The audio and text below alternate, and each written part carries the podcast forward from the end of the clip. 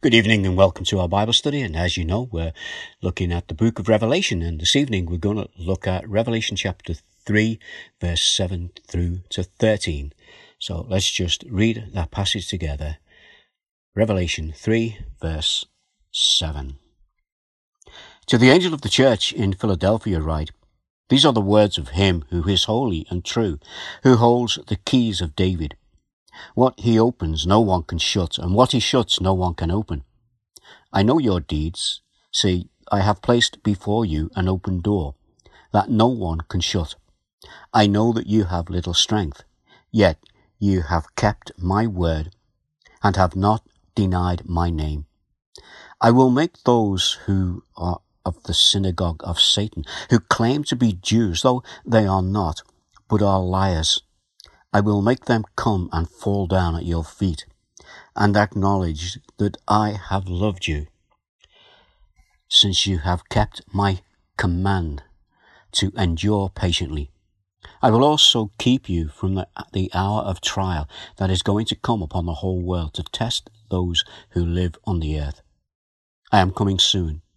Hold on to what you have, so that no one will take your crown. Him who overcomes, I will make a pillar in the temple of my God. Never again will he leave it. I will write on him the name of my God and the name of the city of my God, the new Jerusalem, which is coming down out of heaven from my God. And I will also write on him my new name. He who has an ear, let him hear what the Spirit says to the churches. Let's pray. Oh, Father, again, we come and ask you that you will just guide us through this passage, that you will give us understanding and that we might take it and use it to your glory and to our benefit. Oh, Father, just guide us now as we ask these things in the precious name of Jesus. Amen. So we come to the church of Philadelphia. Now, Philadelphia means one who loves his brother. In other words, it's the city of brotherly love and as well as being a centre of Greek culture and language, it was an important trade route to Rome. It's situated about 86 miles from Smyrna. Unfortunately, it is also built on a geological fault line. Now, the Church of Philadelphia was not a large church, but it was a faithful church.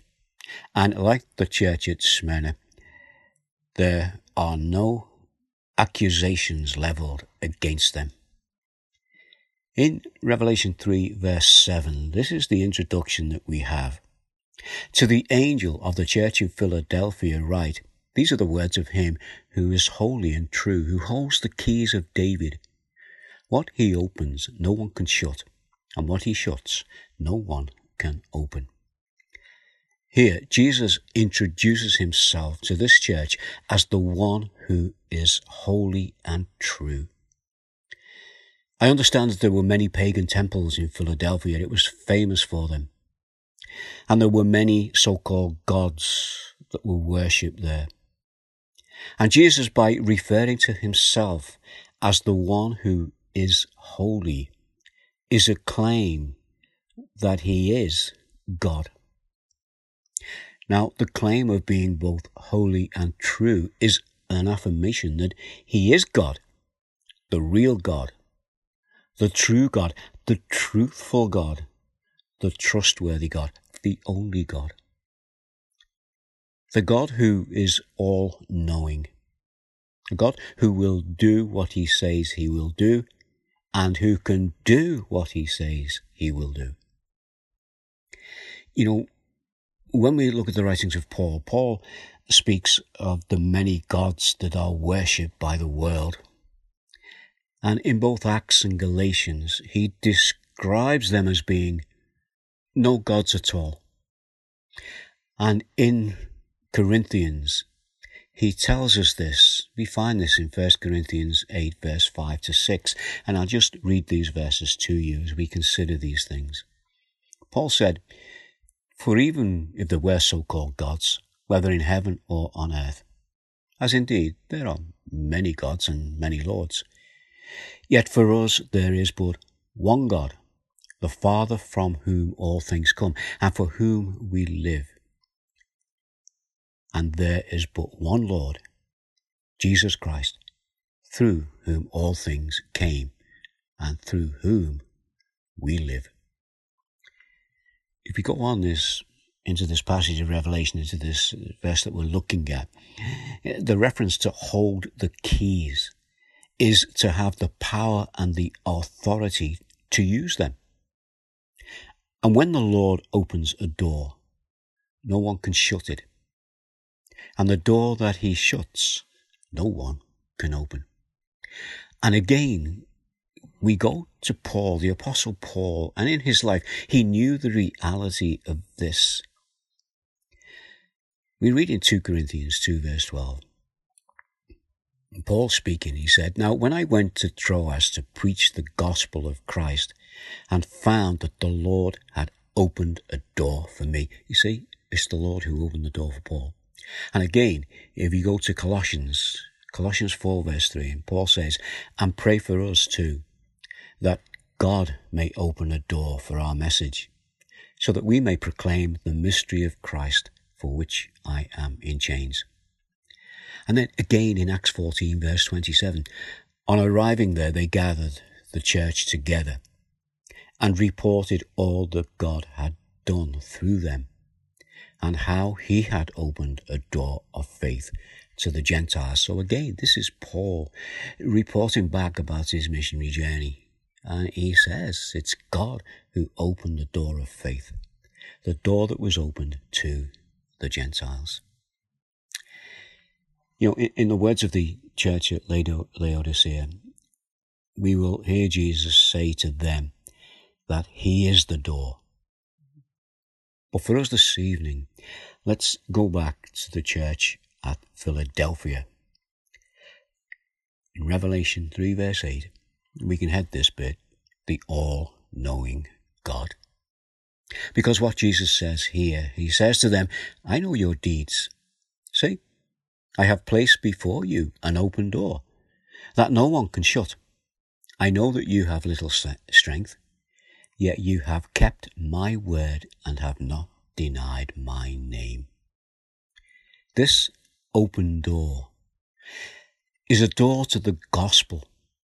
These people are in minority and they seem to have come through some difficult times. They are strong, and their strength is not in themselves. It is by the power that the Lord has given them, the power to stay faithful. And now they are being encouraged to continue on in their faithfulness, their faithfulness to Jesus. And we have also in this church the door of prayer, a door that is open, a door that no one can shut. And this door is open to them. They also have the door to the kingdom, which is open to them. And by the faith and trust that they have in Jesus, they have the door to mission, which is open to them. That is to take the open door of the gospel to their city of Philadelphia. This is their mission field, their city Philadelphia. So we move on to verse 9, uh, and we could head this, the, what we see in here, that they are facing real opposition.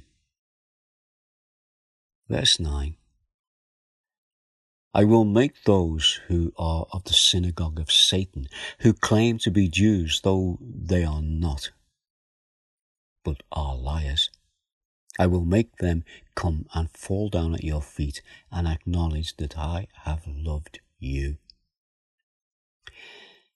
You know, in Revelation 2, verse 9, we go back to the church at Smyrna, where they also were suffering at the hands of those who were of the synagogue of Satan. You see, at this time it was the Jewish belief that all nations would bow down before them before the Jewish people. Now, these people who had this belief might be Jewish, but they were not part of what under the new covenant is the true Israel. Look out for that because we will see it again. And these people here are called in Philadelphia liars. And when we go back to the church at Smyrna, they are referred to as being slanderers. And their aim was to turn people against the gospel and to prevent them from gathering together in the name of Jesus. In those days, they would have gathered together in the synagogues. And they would have preached the gospel. They would worship Jesus, but they were being thrown out. And then they were being harassed. You see, the truth is, Jews are not excluded from the gospel. They never have been. But Satan has convinced these people that by being descendants of Abraham and Jacob, they do not need the gospel. They do not need Jesus. This is the opposition that the apostle Paul faced when he explained to them that forgiveness was found in the true once and for all sacrifice that Jesus made at Calvary. And that he was the fulfillment of their law, the law that God had given to Moses, the law that they had been living by. Paul was explaining to them that Jesus had paid the price. Jesus is now the high priest. And that he presides and pleads for them at the throne of God so that they too can be accepted and forgiven by the one that they claim is their God. And their claim is based only on the fact that they are descendants from Abraham and Jacob. Listen to how Paul puts it in Romans 6 verse, uh, Romans 9 verse 6 through to 9. Paul said this, and this is really good. It's a good explanation here for these people. And he says to them, it's not as though God's word had failed, for not all who are descendants from Israel are Israel. Nor because they are his descendants, are they all Abraham's children. On the contrary, it is through Isaac that your offspring will be reckoned. In other words, it is not the children of physical descent who are God's children, but it is the children of the promise who are regarded as Abraham's offspring. For this was how the promise was stated. At the appointed time, I will return and Sarah will have a son. You see, this is the promise that Jesus would be born through that line. And again in Galatians Galatians 6, verse 15 and 16, Paul says, Neither circumcision nor uncircumcision means anything. What counts is the new creation, peace and mercy to all who follow this rule, to the Israel of God. So back to Revelation chapter 3, and we come to verse 10. And in this verse, Jesus is saying that he understands the believers in Philadelphia. He knows all about them.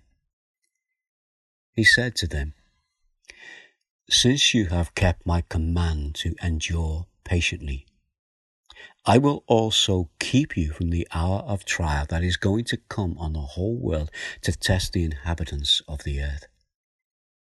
You see, Jesus is the example and inspiration he knows what it was to, you know, he knew what it was to uh, endure patiently. And he's telling them that they, they would need to continue in this way because their suffering would continue. And just as Jesus suffered, and just as he endured that suffering patiently, so he's encouraging these believers in Philadelphia to do the same.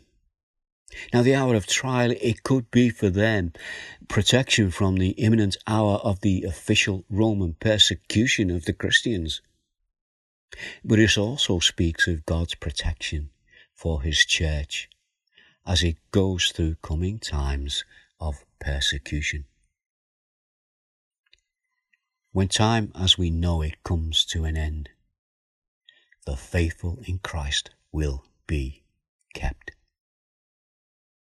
And so, in verse 11 of chapter 3, the encouragement goes on. When Jesus said, I am coming soon, hold on to what you have so that no one will take your crown. At this point, I want us to listen to the words of James as he speaks in James chapter 5, verse 8, as he speaks to believers, believers who are suffering. He says, You too, be patient and stand firm, because the Lord's coming is near. And we can also go to the words of Peter in 1 Peter 4, verse 4 and 5. And he says this they are surprised that you do not join them in their reckless, wild living. And they heap abuse on you. But they will have to give account to him who is ready to judge the living and the dead.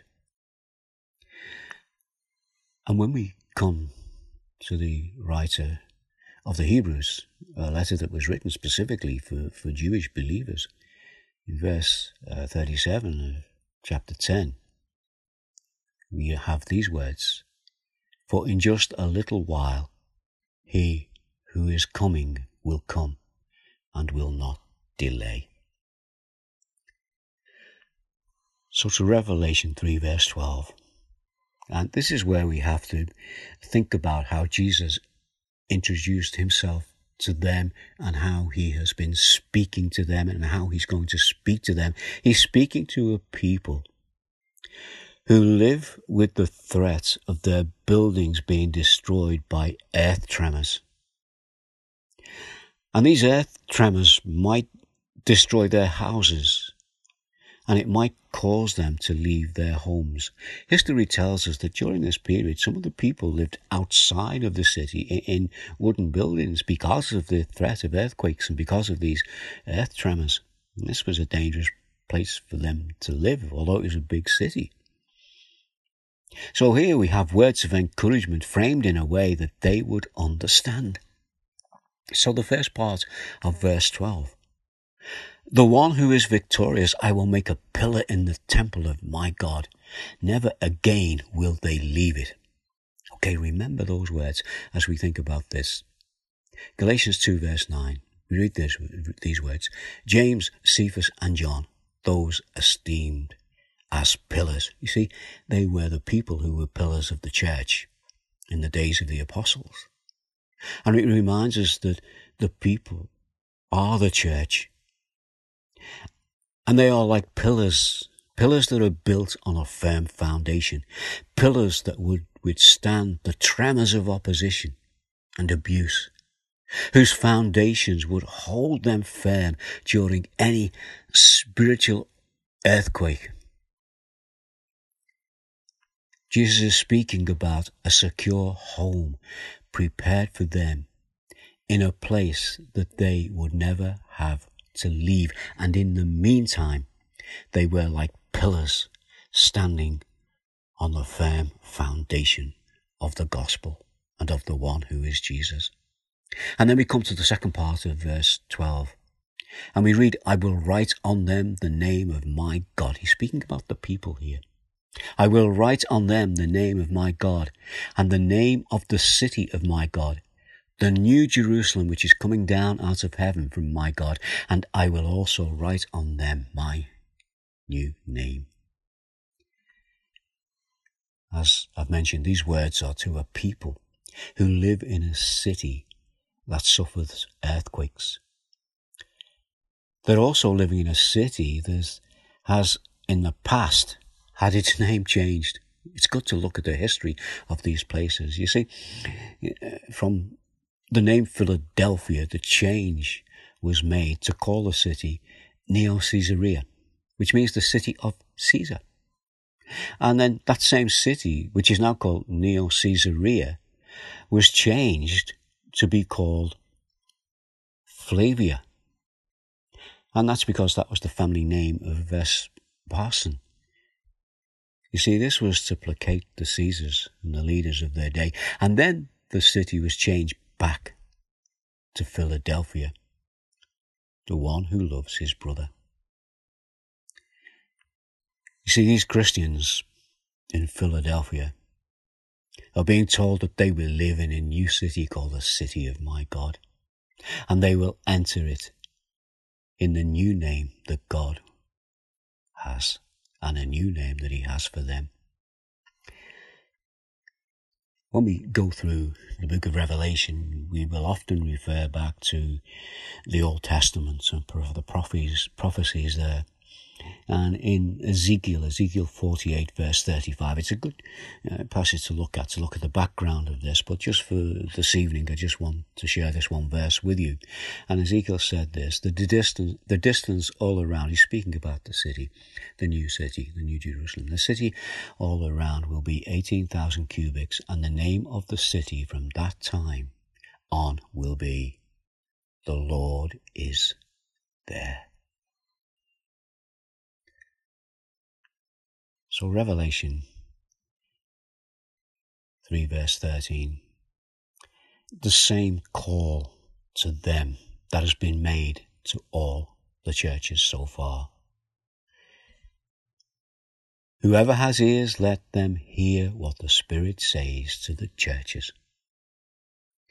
Okay, so the book of Revelation was written for the churches of the past, the churches that were around in John's day. But the book of Revelation was also written for the churches of the present day. That is our churches today. And the book of Revelation was written for the churches of the future. In short, the book of Revelation is for the church.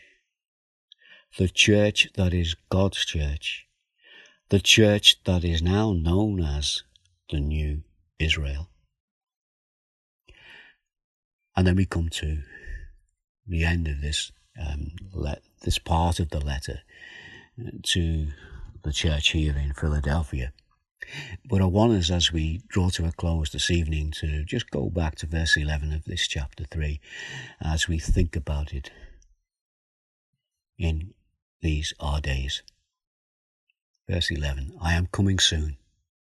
Hold on to what you have so that no one will take your crown. And I thought that I'd finish with a few words from Peter for us to consider after we've had a look at this passage and we've looked at the letter which is addressed to the church at Philadelphia. So it's 1 Peter chapter 2 and it's verse 4 through to 10. So let me just read it to you as you think about the words that we're hearing.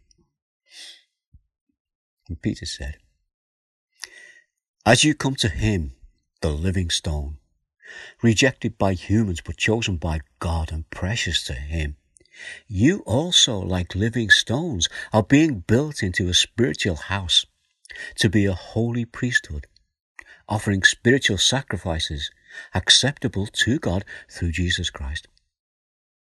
For in Scripture it says, See, I lay a stone in Zion, a chosen and precious cornerstone and the one who trusts in him will never be put to shame.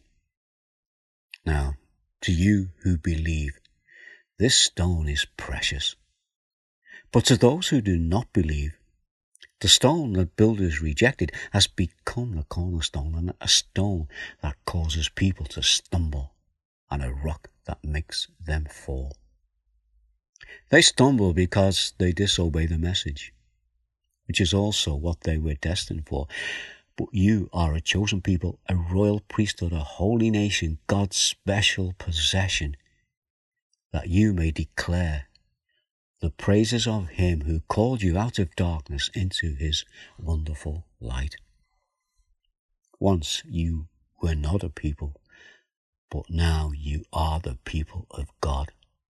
Once you had not received mercy, but now you have received mercy. Do you notice that where Peter says, once you were not a people? That's a group, isn't it? That's just one person.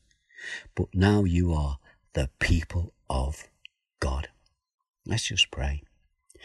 Father, we just pray that as we look at this book of Revelation, that you will open our eyes to the things that you want us to understand things that we need to know in this our generation. because we are part of that bigger picture that we are reading about. And we, like those who have gone before us and those who will come after us, will look forward to the day when you return. Our Father, just encourage us and lead us towards that day as we go in the name of Jesus. Amen. Well, next week we're going to have a look at Revelation 3, verse 14 uh, through to 22, and that is the uh, reference to the last of the seven churches, the church at Laodicea. And then we're going to do, after that, we're going to sort of put together what we've learned from all seven of these churches and hear what God is saying to us today. Now, let's look forward to that. In the meantime, God bless.